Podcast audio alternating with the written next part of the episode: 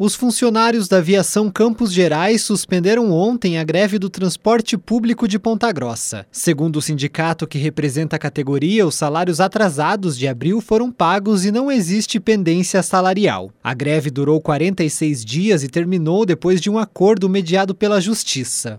Na quinta-feira, os vereadores aprovaram um projeto que liberou mais de 1 milhão e 700 mil reais de dinheiro público para a VCG. Segundo a prefeitura, o valor seria uma indenização por causa da suspensão do transporte coletivo durante o lockdown no início do ano. Com a sanção da prefeita, o dinheiro foi usado para o pagamento dos salários. De acordo com o sindicato, os funcionários permanecem com o indicativo de greve e aguardam a normalização dos salários dos próximos meses. Tailan Jaros, repórter CBN.